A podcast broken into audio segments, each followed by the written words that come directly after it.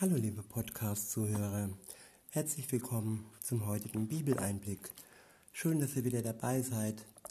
Heute zu einem Kapitel aus dem Epheserbrief. Ich lese euch heute wieder aus der Übersetzung Neue Genfer vor und es ist das, das zweite Kapitel des Epheserbriefes. Der erste Abschnitt ist überschrieben, sorry, vom Tod zum Leben. Ab Vers 1 heißt es,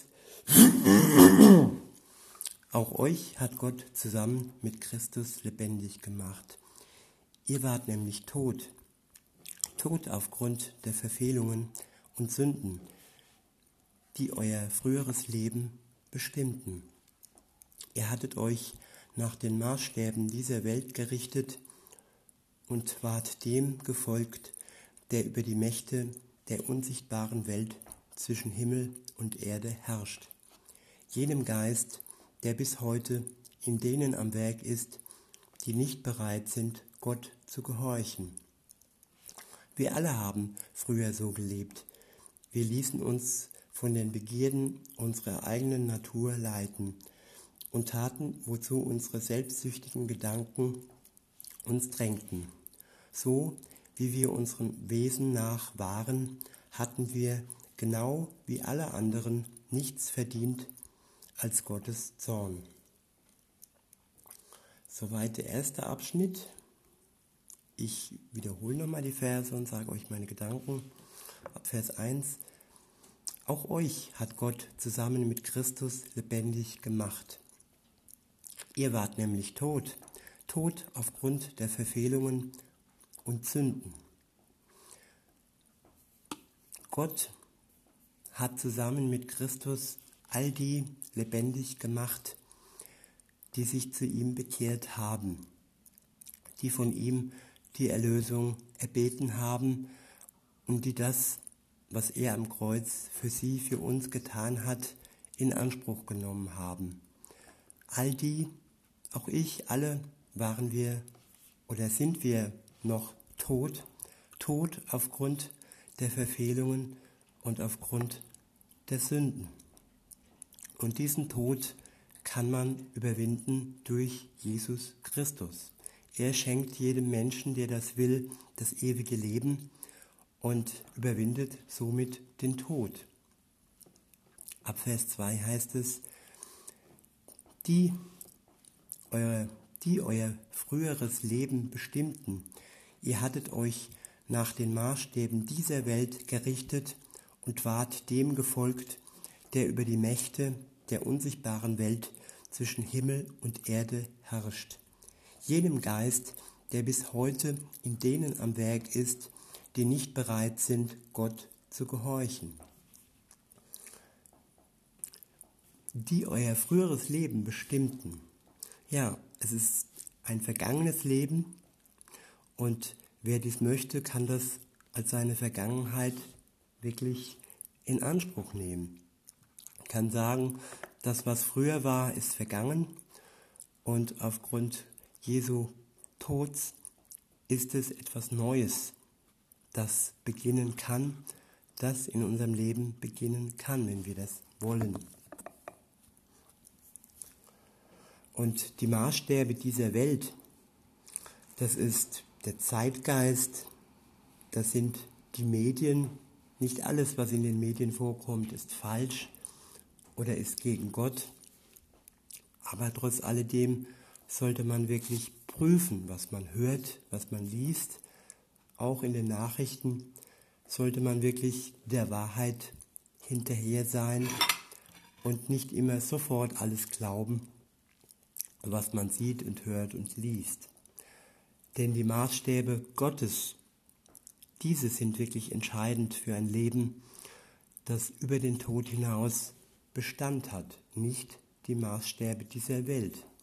Sie werden einfach nur bis zum Ende der Welt gelten, wenn überhaupt. Vieles ist ja schon aufgehoben und vieles wird erneuert. Was damals so war, ist heute schon lange nicht mehr so wie damals. Vieles wird besser, vieles wird auch schlechter es ist einfach wichtig, dass man wachsam bleibt und immer einen Blick auf die Wahrheit hat und sich nicht alles aufbinden lässt, was die große Masse äh, glaubt und wem die große Masse nachfolgt. Der über die Mächte der unsichtbaren Welt zwischen Himmel und Erde herrscht. Jenem Geist, der bis heute in denen am Werk ist, die nicht bereit sind, Gott zu gehorchen. Es ist ein trotziger Geist, der sich gegen Gott stellt. Insofern ist es auch noch ein, ein Merkmal des weltlichen Geistes, dass man sieht, ähm, ja, wer diesem Geist folgt, der ist auch trotzig und stellt sich auch gegen Gott und möchte Gott nicht gehorchen.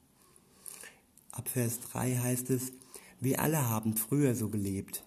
Wir ließen uns von den Begierden unserer eigenen Natur leiten und taten, wozu unsere selbstsüchtigen Gedanken uns drängten. So wie wir unserem Wesen nach waren, hatten wir genau wie alle anderen nichts verdient als Gottes Zorn. Wir ließen uns von den Begierden unserer eigenen Natur leiden.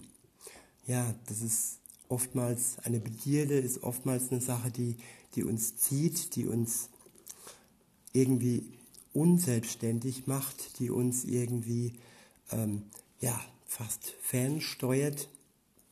Und auch Selbstzucht steckt ja schon in dem Namen, kann zur Sucht werden und ist auch eine Sucht, dass man nur an sich selbst denkt. Und das sind alles Dinge, wo man im ersten Moment vielleicht denkt, ja, man ist ja nicht frei, wenn man Gott nachfolgt.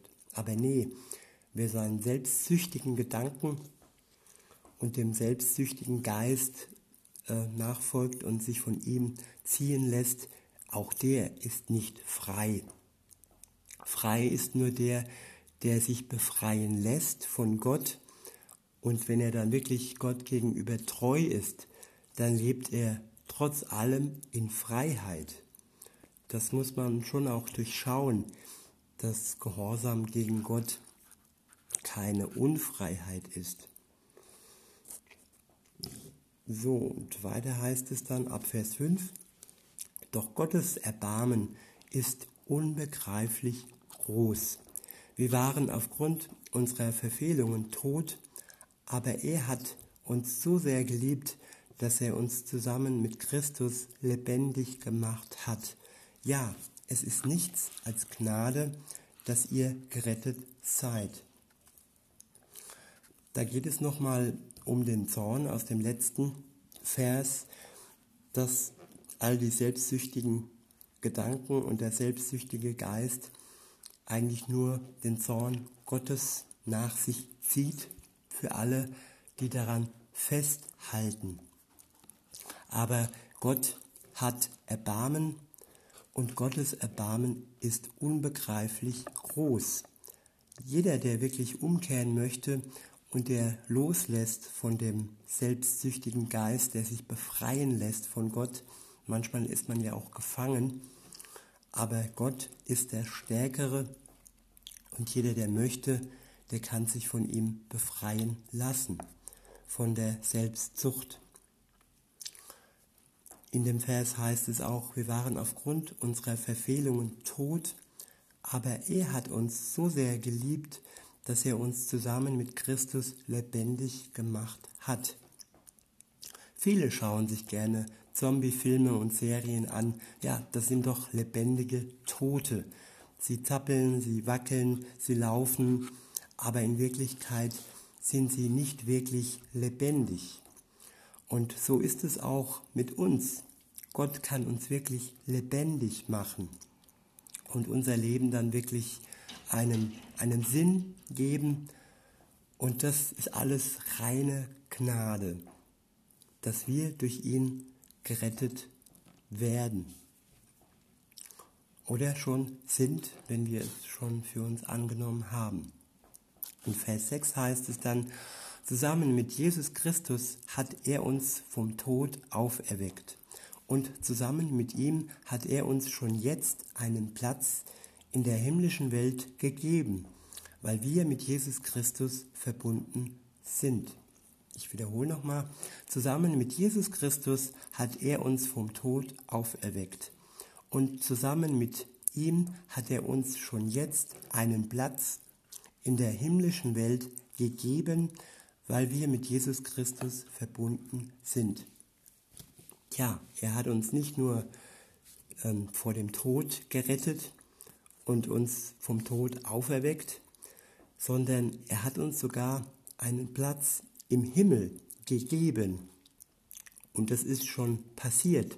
Sobald du mit, mit Jesus eine Beziehung anfängst, dich von ihm erlösen lässt, hast du einen Platz im Himmel sicher. Das ist eine Zusage.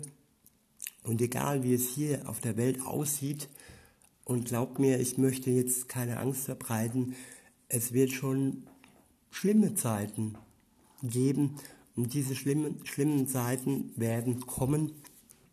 Aber trotz allem ist der Platz im Himmel für alle gewiss, die sich von ihm, Jesus Christus, erlösen lassen und mit ihm zusammen verbunden sind. Ab Vers 7 heißt es, bis in alle Ewigkeit will er damit zeigen, wie überwältigend groß seine Gnade ist, seine Güte, die er uns durch Jesus Christus erwiesen hat. Ja, er ist wirklich überwältigend und seine Gnade ist riesengroß. Und das ist schon, ja, eine ganz wunderbare Sache. Vers 8 heißt es noch einmal, durch Gottes Gnade seid ihr gerettet und zwar aufgrund des Glaubens. Ihr verdankt eure Rettung also nicht euch selbst, nein, sie ist Gottes Geschenk. Das ist ein sehr, sehr wichtiger Schlüsselvers des Neuen Testaments. Und deshalb wiederhole ich ihn nochmal. Noch einmal, durch Gottes Gnade seid ihr gerettet, und zwar aufgrund des Glaubens. Ihr verdankt eure Rettung also nicht euch selbst, nein, sie ist Gottes Geschenk. Er schenkt uns ein neues Leben. Er rettet uns nicht aus uns selbst, aus dem, was wir getan haben, aufgrund unserer guten Werke. Und das ist oftmals das Problem von Religion, dass man aufgrund von Gutsein, dass man gute Werke tut, dass man sagt, ja, ich bin ja gar nicht so schlecht, auch wenn ich Punkt, Punkt, Punkt, dann tue ich dann trotzdem dies und jenes. Ja, dass auch wenn ich das ist schon, ja, da sind wir schon unten durch. Und ähm, genau weil es in jedem Menschen, bei jedem Menschen einen Punkt gibt, wo man sagen kann, auch wenn ich sündig bin, jeder Mensch ist sündig, jeder Mensch hat gelogen, jeder Mensch stiehlt, jeder Mensch ist von den zehn Geboten her immer unten durch, was Gott angeht. Und insofern kann es einfach nur aus Gnade heraus, aus einem Geschenk heraus passieren, dass wir vor Gott gerecht sind. Und wenn wir uns dies nicht schenken lassen, wenn wir jetzt sagen, ich bin doch gut und ich brauche dieses Geschenk nicht, ähm, ja, dieses Geschenk ist der Schlüssel ins Paradies. Das, dieses Geschenk ist der Schlüssel, um wirklich gerecht vor Gott stehen zu können ohne dieses Geschenk funktioniert es nicht. Also wir sind praktisch in Gänsefüßchen gezwungen, dieses Geschenk anzunehmen. Und da ist halt jeder Mensch anders drauf. Also ich, für mich, lasse mir schon gerne etwas schenken. Ich bin jemand, der dann auch Danke sagt, aber ich denke, ein Geschenk anzunehmen, das sollte jeder können. Es gibt Menschen, glaube ich, die wollen sich alles selbst verdienen. Und wenn man immer nur damit beschäftigt ist, sich etwas zu verdienen, dann verliert man es, einfach auch mal was aus einem Geschenk heraus anzunehmen. Und das müssen wir vielleicht neu lernen.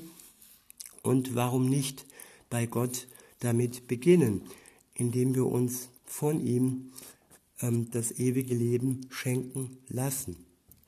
Und das durch den Glauben, denn ähm, zu sagen, ja, ich nehme das Geschenk an, man muss auch das Ganze im Glauben annehmen, zu sagen, ja, okay, ich bin durch Jesus Christus gerettet und das ist der Glaube. Ich sehe es noch nicht, weil das Gericht noch nicht vollzogen wurde, aber ich glaube es und Gott kann dir auch Gewissheit schenken. Auch wenn das jetzt so schwer und so unmöglich erscheint, dass du denkst, nee, sowas kann man nicht glauben, das ist doch unmöglich, dass, dass Gott einem ähm, das einfach so schenkt, aus reiner Gnade heraus und aufgrund all dem, was ich schon getan habe. Und je älter man wird, je mehr sammelt sich da an. Und äh, aber seine Gnade ist unerschöpflich groß. Und egal wie alt du bist und egal wie viel du schon getan hast, was den zehn Geboten widerspricht. Gottes Gnade ist Größe. Weiter geht's in Vers 9. Dort heißt, sie gründet sich nicht auf menschliche Leistungen, sondern niemand vor Gott mit irgendwas, äh, nee, nochmal, sie gründet sich nicht auf menschliche Leistungen, sodass niemand vor Gott mit irgendetwas groß tun kann ja, wir tun gerne groß. Wir, wir ähm, stellen gerne in den Vordergrund, was wir schon geleistet haben, was wir schon geschafft haben. Und ich denke mir mal, das kann man auch in einem ja, verwirrten Glauben, sag ich mal, auch wenn das jetzt hart klingt für dich, in der du vielleicht oftmals auch vor Gott groß getan hast, aber du kannst, du kannst vor Gott nicht groß tun, denn er ist größer als du, er ist größer als wir alle, als ich, als jeder Mensch. Und menschliche Leistungen sind vor Gott eigentlich nicht ähm, der Rede wert, sag ich mal. Er freut sich zwar, wenn du etwas tust für ihn, aber das ist immer der zweite Punkt. Das ist immer, es gibt da eine Reihenfolge. Zuerst ist es wichtig, das Geschenk seiner Gnade, das Geschenk der Erlösung anzunehmen. Und wenn du dies getan hast, dann kannst du zusammen mit ihm Gutes tun und für ihn Gutes tun, aber nicht damit du dadurch ähm, gerettet wirst. Das wird nicht passieren. Das ist unmöglich. Deshalb nochmal der Vers, so gründet sich nicht auf menschliche, sie gründet sich nicht auf menschliche Leistung, so dass niemand vor Gott mit irgendetwas groß tun kann. Weiter heißt es, denn was wir sind, ist Gottes Werk. Er hat uns durch Jesus Christus dazu geschaffen, das zu tun, was gut und richtig ist. Gott hat alles, was wir tun sollen, vorbereitet. An uns ist es nun, das Vorbereitete auszuführen. Ich wiederhole nochmal, denn was wir sind, ist Gottes Werk. Er hat uns durch Jesus Christus dazu geschaffen, das zu tun, was gut und richtig ist. Gott hat alles, was wir tun sollen, vorbereitet.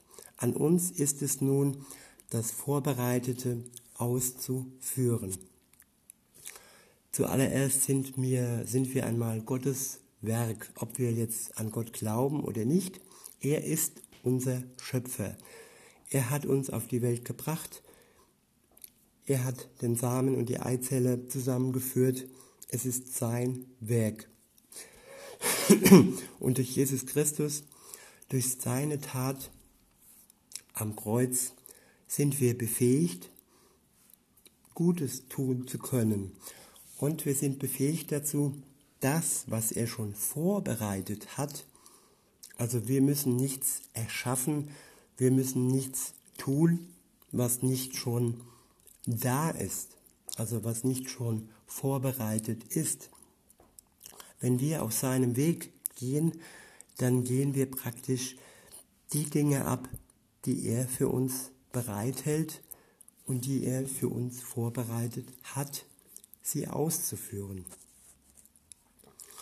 Und in diesem Sinne wünsche ich uns, dass wir einen Weg zusammen mit Jesus gehen können, wollen, möchten und dass wir unser Herz alleine ihm öffnen und das entgegennehmen, was er uns schenken will und das tun wollen, das er schon vorbereitet hat für uns.